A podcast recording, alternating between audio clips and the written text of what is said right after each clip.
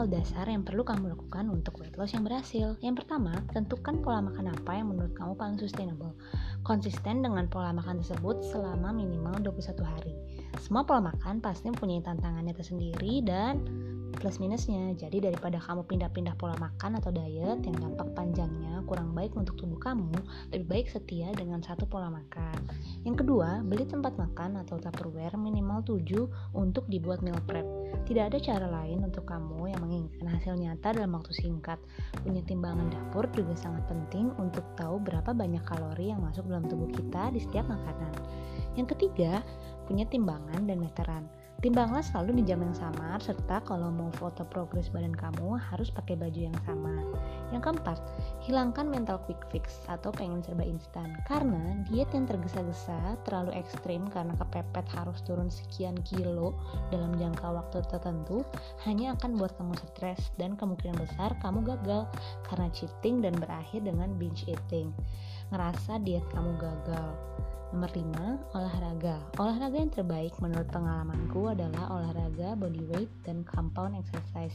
Body weight exercise contohnya jumping jacks, squat jump, plank, walking lunges, burpees, dan lain-lain. Body weight exercise sangat bagus untuk kesehatan jantung dan endurance. Compound exercise adalah latihan yang target kerja ototnya banyak. Jadi satu gerakan melatih banyak otot. Contohnya squat dengan bar, deadlift, lunges dengan bar, dan lain-lain. Compound exercise digabung dengan body weight adalah kunci keberhasilan weight lossku secara cepat.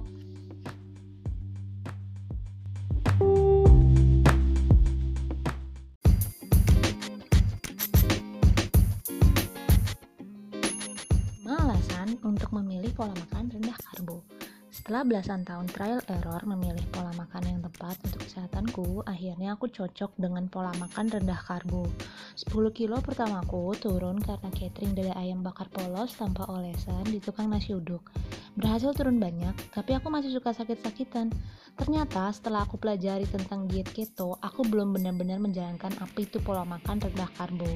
Aku masih minum susu dan minum yogurt bergula walau sudah nggak makan nasi, pasta, mie, roti, atau tepung-tepung kepungan lainnya. Ternyata gula itu sangat jahat untuk daya tahan tubuhku. Berikut adalah 5 alasan mengapa aku setia dengan pola makan rendah karbo.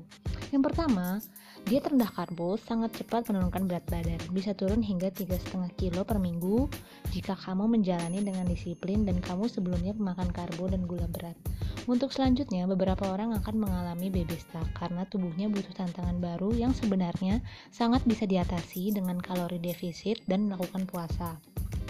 Yang kedua, semua penyakit insya Allah sembuh. Aku punya asma akut dari balita dan minimal sebulan dua kali dikerokin karena rawan meriang dan sesak nafas. Setelah mengeliminasi gula dan karbo dari dietku, Alhamdulillah per 2016 aku tidak pernah sakit lagi. Sudah lupa kapan kerokan, ke dokter maupun minum obat-obatan. Diet rendah karbo seperti ketogenik dipadu dengan intermittent fasting dipercaya dapat mengobati penyakit-penyakit degeneratif seperti sakit jantung, diabetes, stroke, tiroid, kanker, PCOS, dan lain-lain. Banyak sukses story-nya. Kalau kalau di grup-grup keto di Facebook banyak banget tuh testimoninya. Yang ketiga, diet rendah karbo ini sangat sustainable. Pola makan rendah karbo ini masih bisa makan makanan berbumbu dan makanan utamanya adalah protein hewani berserta turunannya seperti keju-kejuan, mayones, dan butter. Jadi makanannya selalu enak.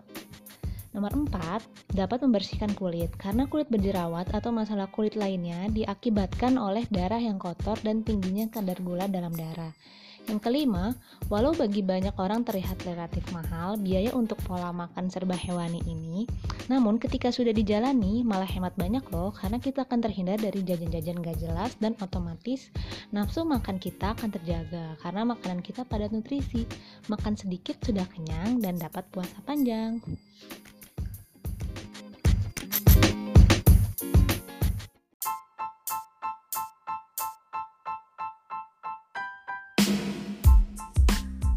5. Munisi wajib diet keto. 5 barang ini wajib kamu konsumsi untuk menghindari dan meminimalisir keto flu ataupun efek healing crisis.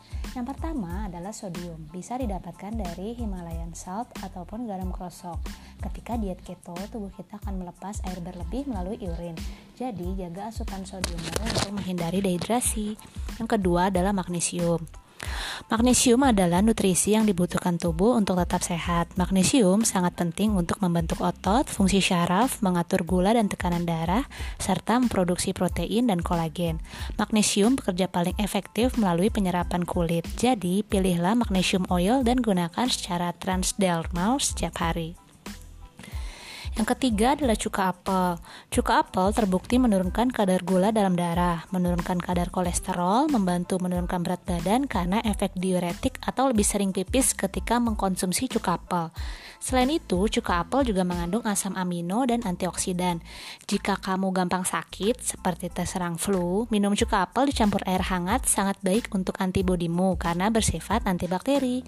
Yang keempat adalah virgin coconut oil atau minyak kelapa murni. MCT dalam VCO terbukti mampu menaikkan kadar kolesterol baik dan meningkatkan fungsi kognitif otak. VCO juga sangat baik untuk menurunkan berat badan karena dapat melancarkan pencernaan dan membuat kenyang lebih lama. Kandungan lemak baik dalam VCO membantu kita cepat ketosis. Yang terakhir adalah teh hijau.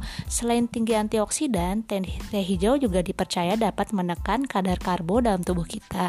Jadi, penting banget konsumsi teh hijau untuk meminimalisir efek colongan karbo. Sekian dulu segmen hari ini.